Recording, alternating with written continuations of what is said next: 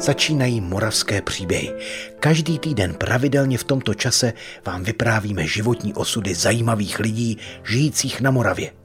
Partnerem pořadu je Paměť národa, redakce dokumentaristů působících na Jižní Moravě. Díky nim vzniká unikátní archiv vzpomínek pamětníků, ze kterého čerpáme. Paměť národa Budkovice 13. září 2021. Já vám děkuji, že jsem mohl za váma přijet a že jste si udělal čas. A na úvod bych vás požádal, abyste se celým jménem představil a uvedl datum a místo svého narození. Milan Knižátko, narozen 12.5.1928, Vranov nad Dýjí. Ano, dnes se s námi podělí o některé své zážitky Milan Knížátko ze Znojemska. Jeho životní příběh zaznamenal Václav Kovář z paměti národa. Od mikrofonu Českého rozhlasu vás zdraví Hana Ondriášová. Milan Knížátko by mohl vyprávět o kterékoliv své životní etapě. Za války například spolupracoval s partizány. My se ale pro dnešek zaposloucháme do popisu pozdějších událostí. Poskočíme do 50. let. Pan Knížátko v roce 1952 dokončil vyšší odbornou školu lesnickou v Písku a v zápětí absolvoval povinnou vojenskou službu v Opavě. Domů na Znojemsko se ale vrátit nemohl. Do práce musel nastoupit daleko, až do severních Čech. To bylo Červený hrádek u Chomutova. Chtěl jsem se dostat semka dom, jako jo. Tak jsem tam říkal na podnikovi, ředitelovi, aby rozvázal pracovní poměr. A oni nechtěli, protože oni tam neměli dostatek jako technických pracovníků. Jo. Tak jsem před Vánocima, jo, dva dny před štědrým dnem, zabalil peřiny a co jsem měl a poslal jsem to dom a jel jsem taky na, a pak jsem jenom tam napsal, že už tam nenastoupím a poslal jsem tam občanku, aby mi tam dali razítko. Rozvázání pracovního poměru. Jo. Tím jsem se tam zbavil a místo tady nebylo, tak jsem byl zaměstnaný, tady byl trhární, nebo potom fabrika Retex tak tam dělal plánovač a cena nákladů, rok asi, a pak tam přišel v Krumlově, tady se zřídil nový lesní závod, tady byl zrušený předtím. Tak ředitel tam přišel, taky potřebovali zaměstnance tam na ten, do úřadu, do lesního závodu. Tak aby, jestli bych tam šel, tak jsem šel zpátky teda k lesům tam, tam mě pustili hnedka těch retexů, tak jsem byl tam, no. Byt nebyl, tak ředitel mě teda, teda dal tam na tu hájenku, jo. Tam jsem byl do roku 70. Ještě v 50. letech během práce pro lesní závod Milan Knížátko vstoupil do komunistické strany. Nestalo se tak z přesvědčení. Chtěl si prostě udržet svou práci a to i kvůli rodičům.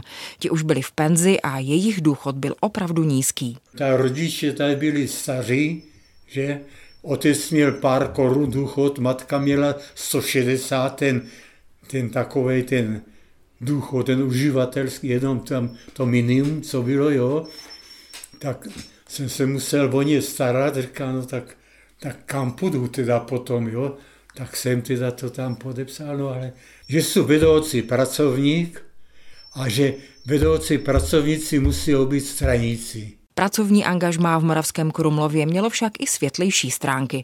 Milan Knížátko tam poznal svou budoucí manželku Miroslavu, se kterou se později přestěhoval i do už vzpomínané hájenky u Němčic. Idylu ale utnuli události po srpnu 68. Samotnou okupaci přitom Milan Knížátko paradoxně nejdřív skoro vůbec nezaznamenal. Jsem to ani nevěděl, ne. Až, ale za dva dny, potom jsem šel do Ivančic, do hotelu na pivo a tak potom jsem viděl, že ty tam jezdili tam už armáda německá, eh, ruská, projížděli tam, tak, takže tady, tady to jsou, to jsem se to teprve dozvěděl. Jinak jsem to nevěděl.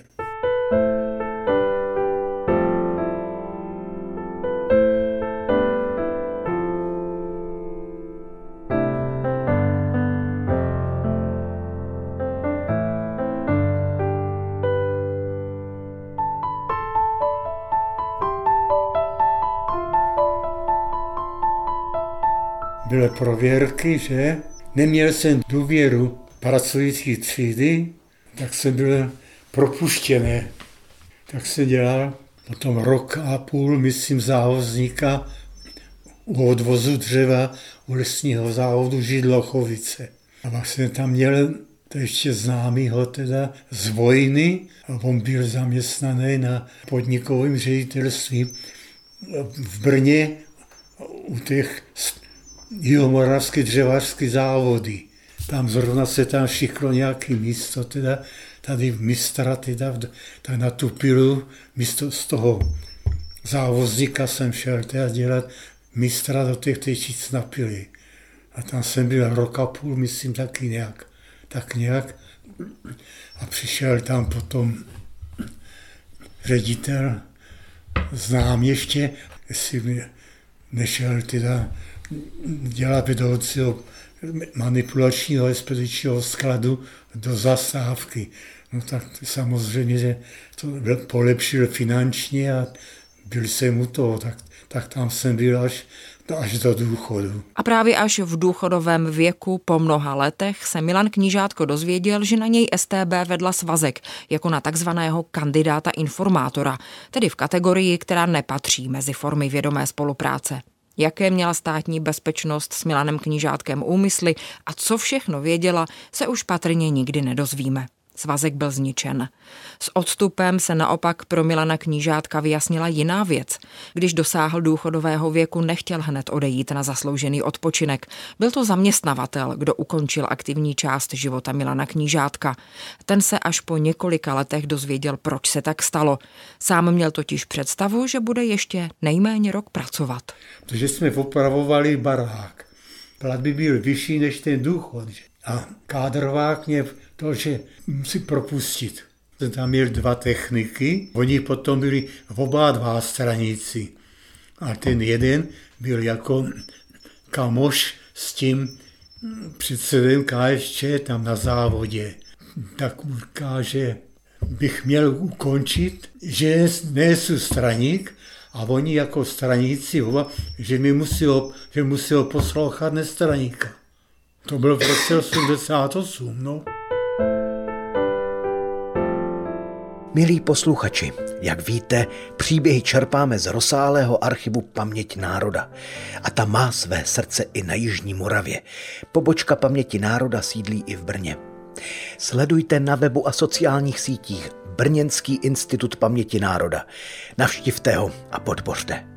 Přijměte naše pozvání do klubu Přátel paměti národa. Díky vám zdokumentujeme paměť Moravy. Vše najdete na webu paměťnároda.cz. Děkujeme.